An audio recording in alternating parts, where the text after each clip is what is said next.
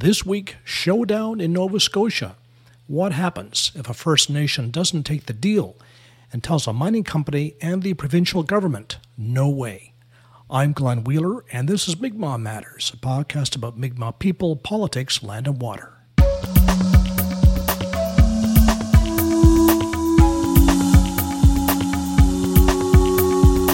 This is episode 207, made possible with listener support. Become a patron at patreon.com forward slash Mi'kmaq Matters.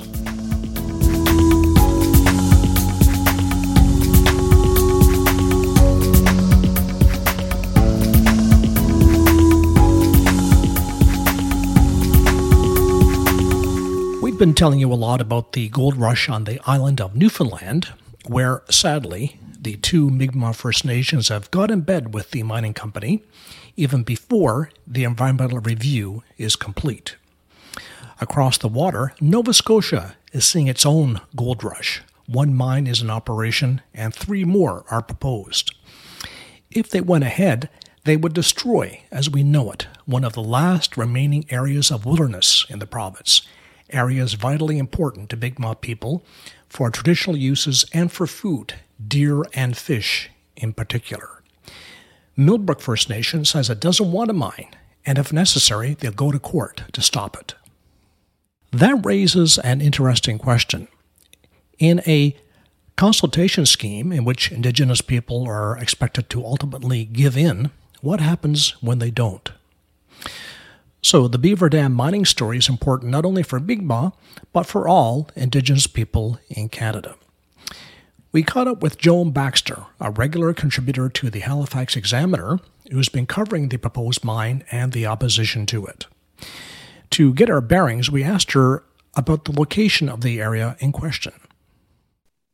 Yeah, the proposed mine at Beaver Dam is roughly an hour's drive from the city of Halifax, which hmm. gives you an idea of how big the Halifax Regional Municipality, or HRM as they call it, really is after amalgamation. Um, but for people in Halifax and Dartmouth, um, it's an area where they they don't go very often, so not many people are really aware of the the whole area down there. It's not well traveled. The Eastern Shore isn't.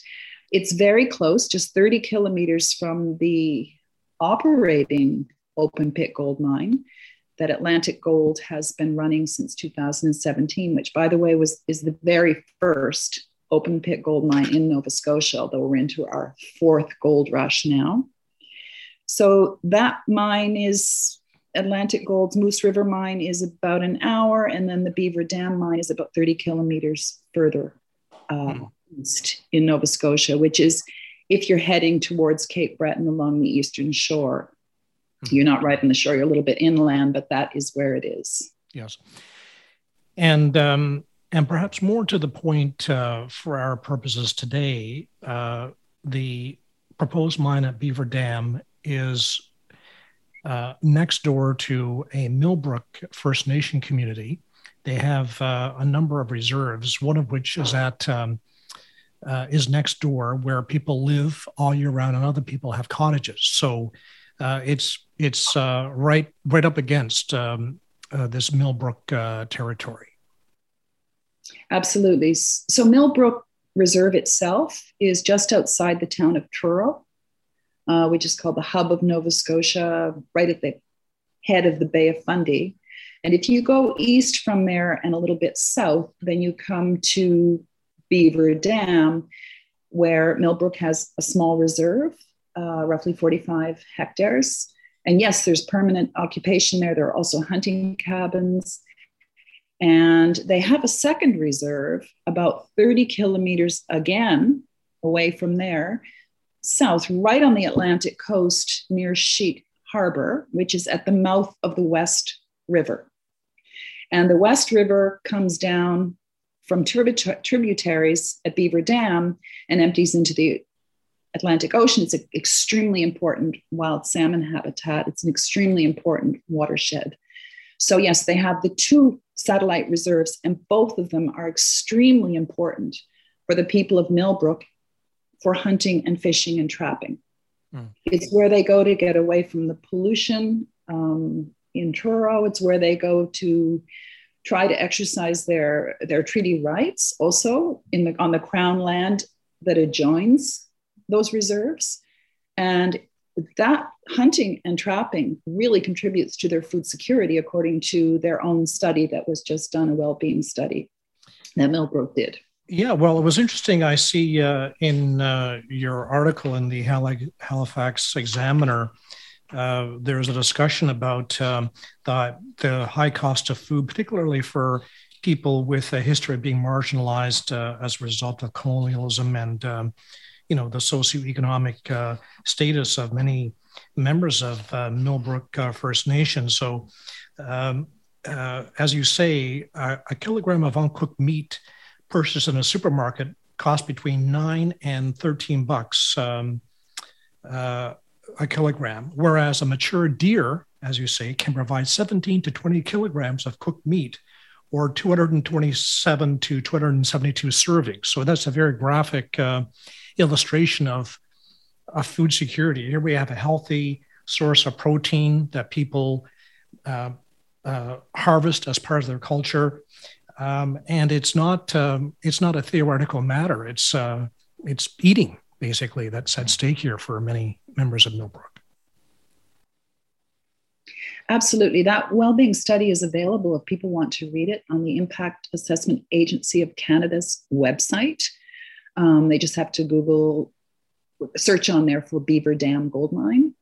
And it was authored largely by Gerald Glode, who is the consultation officer for Millbrook, whom I interviewed for that article, and also Chief Bob Glode, who emphasized the importance of the information that's in there. And it was uh, their own study that revealed how important the meat and fish that they get from the satellite reserves and the crown land that adjoins them is to the food security and the well-being of the people of Millbrook. It's it's incredible, and that mine, um, if it were to go ahead, would rob them of access to that crown land and the reserve itself would be really impacted by the a gold mine is not a small thing uh, they blast to get the rock the gold out of the rock out of the ground. Then they want to truck that ore there will be a huge truck carrying that rock about 31 kilometers every few minutes every day of the year for five or six years. There would be a truck going from the Beaver Dam mine over to the existing mine where they would process the ore and extract the gold from it. So there'll be enormous amounts of dust, which would affect also the plants that the Mi'kmaq collect there, because it would coat the plants that they, many of them that they use for medicine and that they also eat. Um, it would really rob them of their that whole area that's so important for their livelihoods. Yeah, in your in your article, you say that they'll operate from 7 a.m. to 11 p.m. 350 days a year. So that's a lot of that's a lot of trucks. That's a lot of noise, a lot of drilling and um, and industrial activity on this uh, on this wilderness land. Now it'll be interesting to see what happens because um, Chief uh, Glode of Millbrook says in no uncertain terms that the the Millbrook First Nation is not interested in this gold mine. They're opposed. So it's not a matter of um, you know negotiating for some uh, greater economic benefit. They have you know quite definitive, definitively said no way. So it'll be interesting to see how the um, the process uh, unfolds because I guess uh, these things are geared to have the First Nation ultimately agree with conditions, but um, uh, it doesn't seem like we have the ingredients for that kind of uh, resolution in this uh, in in the case of uh, the Beaver Dam mine. I mean, this this brings us to a really really important point about the whole impact assessment process in Canada and in Nova Scotia, and I would say across Canada, is that the whole process seems to be geared to approving, ultimately approving mines um, nobody's actually consulting early enough with the First Nations communities about whether they even want a mine, whether you know there should even be an environmental or an impact assessment process. They're not brought in until quite late. Um, and Chief Glode made it very clear when I asked him they don't want to do this, they don't have the resources to go to court, but they're prepared to, to go to court to try to defend their rights, their treaty rights, to use that land unencumbered by the noise and dust and light that a mine would bring.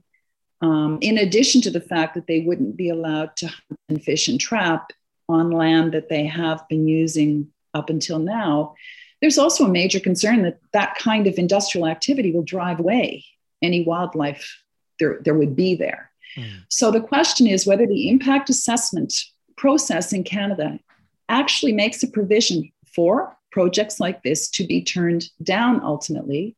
As Chief Glode said, they don't have veto power, but perhaps they should. Yes. Now let's talk about Atlantic Gold. Uh, despite its name, Atlantic Gold, like many of the companies operating in Atlantic Canada, both in the uh, gold mining sector or in Newfoundland and in Nova Scotia, is a an Australian company. So uh, they're probably raising money on the Australian Stock Exchange uh, as we speak uh, to uh, finance this project. so we note that they note that we note that it's another Australian outfit. Uh, plus, it has a, uh, shall we say, a checker past uh, when it comes to its environmental uh, behavior on its existing mine in, uh, in Nova Scotia. there were 32 uh, environmental charges against Atlantic Gold. And I understand there have been developments um, in that story. Um, there are no longer 32 charges. Something has happened. Tell us about that. Yes. Okay. There's quite a few questions there. I'll, I'll come to the charges first. Um, yes. In December 2020, I actually, the Halifax Examiner broke the story that the province of Nova Scotia had laid 32 environmental charges against Atlantic Gold or is it St. Barbara, the Australian owner of Atlantic Gold? Or is it the subsidiary that operates the mine, Atlantic Mining, Atlantic Mining Nova Scotia? So gold mining companies do love to have complex corporate structures. But let's go with Atlantic Gold, which is the name under which it seems to be doing business in Nova Scotia. 32 environmental charges were laid. Um, we broke that story in December 2020. Um, Atlantic Gold sent their lawyer to court 10 times while they worked out a plea deal. So 10 times we called in to the court to listen, and 10 times it was adjourned. Yesterday, um, which is on February the 3rd, they appeared in court. And in fact, there had been three additional charges in the meantime laid against them by the federal government under the Fisheries Act. And so all of those charges, the 32 provincial ones and three federal ones, had been somehow miraculously, under a lot of negotiation between the Crown, federal Crown, and provincial counsels and the lawyer for Atlantic Gold, reduced to three charges, which is surprising, I guess, in a way, to many of us, how these things work in the end, uh, they haven't been sentenced yet. That's going to happen on February the 11th. Uh, the judge said she would like to contemplate the proposals by the province and the federal crown. Atlantic Gold would be fined by the province and by the federal government $5,000. So that a total of $10,000 there in fines for a company that has $94 million cash on hand over in Australia. Hmm. In addition to that, they are to pay this is the proposal, the judge will decide $120,000 in penalties for the provincial charges, which would be divided between the Unama'ki Institute of Natural Resources in Cape Breton and the Mi'kmaq Conservation Group, which does a lot of really important conservation work in Nova Scotia. Uh, the federal penalty of $120,000 would be paid into something called an environmental damages fund. That is where it was left off in the court, and everyone's waiting to see what the sentencing is on February the 11th. Now, In his summation, the provincial Crown Counsel, Brian Cox, said that their aim was to do more than a slap on the wrist, but less than a fatal blow to this mining company. And I come back to the fact that this is St. Barbara, an international company that has a mine, a very troubled mine, I should say, in Papua New Guinea, which is currently um, hibernating because they had a rupture in their tailings pipeline that empties their tailings directly into the ocean in Papua New Guinea. And also, one of their, a worker was killed in June at the mine site and has also a gold mine in Australia. So it's not a little operation. They have $94 million in cash at hand. But here, for these charges, which um, are significant charges, they've only been fined $10,000. Yeah, and these were charges uh, related to uh, the uh, the flow of effluent into uh, into waterways. So it's um, it's uh, you know a significant uh, environmental offense when that happens, and uh, it's interesting uh, that the the monies um, are seem to be destined for. Um, for these two organizations, the Nova Scotia Salmon Association has uh, also expressed concern about these mines and has uh, said that they would not accept uh, these kind of like settlement funds if if directed their way. So so we note we note that. Before we uh, go, Joan, I wanted to ask you about a couple of uh, studies you've seen about the ecological significance of these areas on the um, on this uh, shore of of Nova Scotia and their significance to to Mi'kmaq people. Tell us tell us about those studies. I'll just back up a, tiny little bit because Atlantic Gold or St. Barbara actually wants to have four open pit gold mines along Nova Scotia's eastern shore, which uh, local people call Nova Scotia's sacrifice zone because it's not just those four mines, but there are also other gold mines in the work. We're having a real gold rush here. Um, so two more. There's the, the, existing mine at Moose River. Then they want one at Beaver Dam. Then they want one that's fairly close by to Beaver Dam um, in the Liscombe Game Sanctuary, of all places, called 15 Mile Stream. And then another one they've proposed at Cochrane Hill, which is right on the banks of the St. Mary's River near Sherbrooke, which has had millions of dollars pumped into it recently to try to restore the habitat for wild Atlantic salmon. These watersheds on the eastern shore are extremely important for wild Atlantic salmon, which of course we know for Mi'kmaq were a staple, yes. extremely important. So these mines are very controversial. And that whole area, in fact, in the eastern shore, because the interior was not heavily settled, it hasn't been to date. So the interior on the eastern shore is one of the few places left in the province of Nova Scotia with contiguous forests. The only real um, environmental or industrial activity that it has seen in the last few decades really has been clear cutting, which has caused a lot of harm to those watersheds, but still it's relatively intact. And I have seen studies done by on Mi'kmaq ecological knowledge that show that that region is extremely important for Mi'kmaq communities from all over for hunting, trapping, and fishing. Uh, many people actually have cabins in those remote areas. Others access them from the reserves on the north shore of Nova Scotia or from all over the province, really, because that is almost the only place they can still find many of the fish and uh, animals that they've relied on traditionally in their hunting activities. The south shore of Nova Scotia, the southwestern Nova Scotia, um, National Park was, was created, the Tobeatic Wilderness Area, so that is off limits to them now. So, this whole interior of the eastern shore is extremely important to the Mi'kmaq.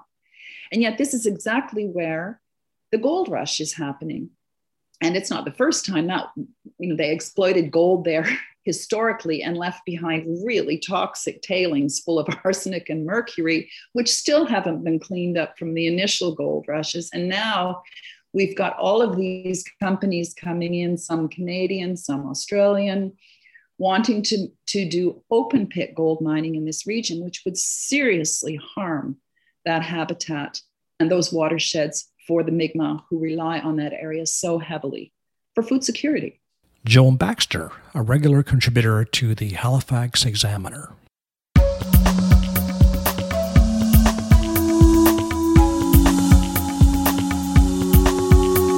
And that's it for the program. Allison Baker is the producer of Mi'kmaq Matters. Rachel Dial is our researcher. Like us on Facebook and follow us on Twitter for the latest Mi'kmaq news and views. I'm Glenn Wheeler, Msit No'kmaq.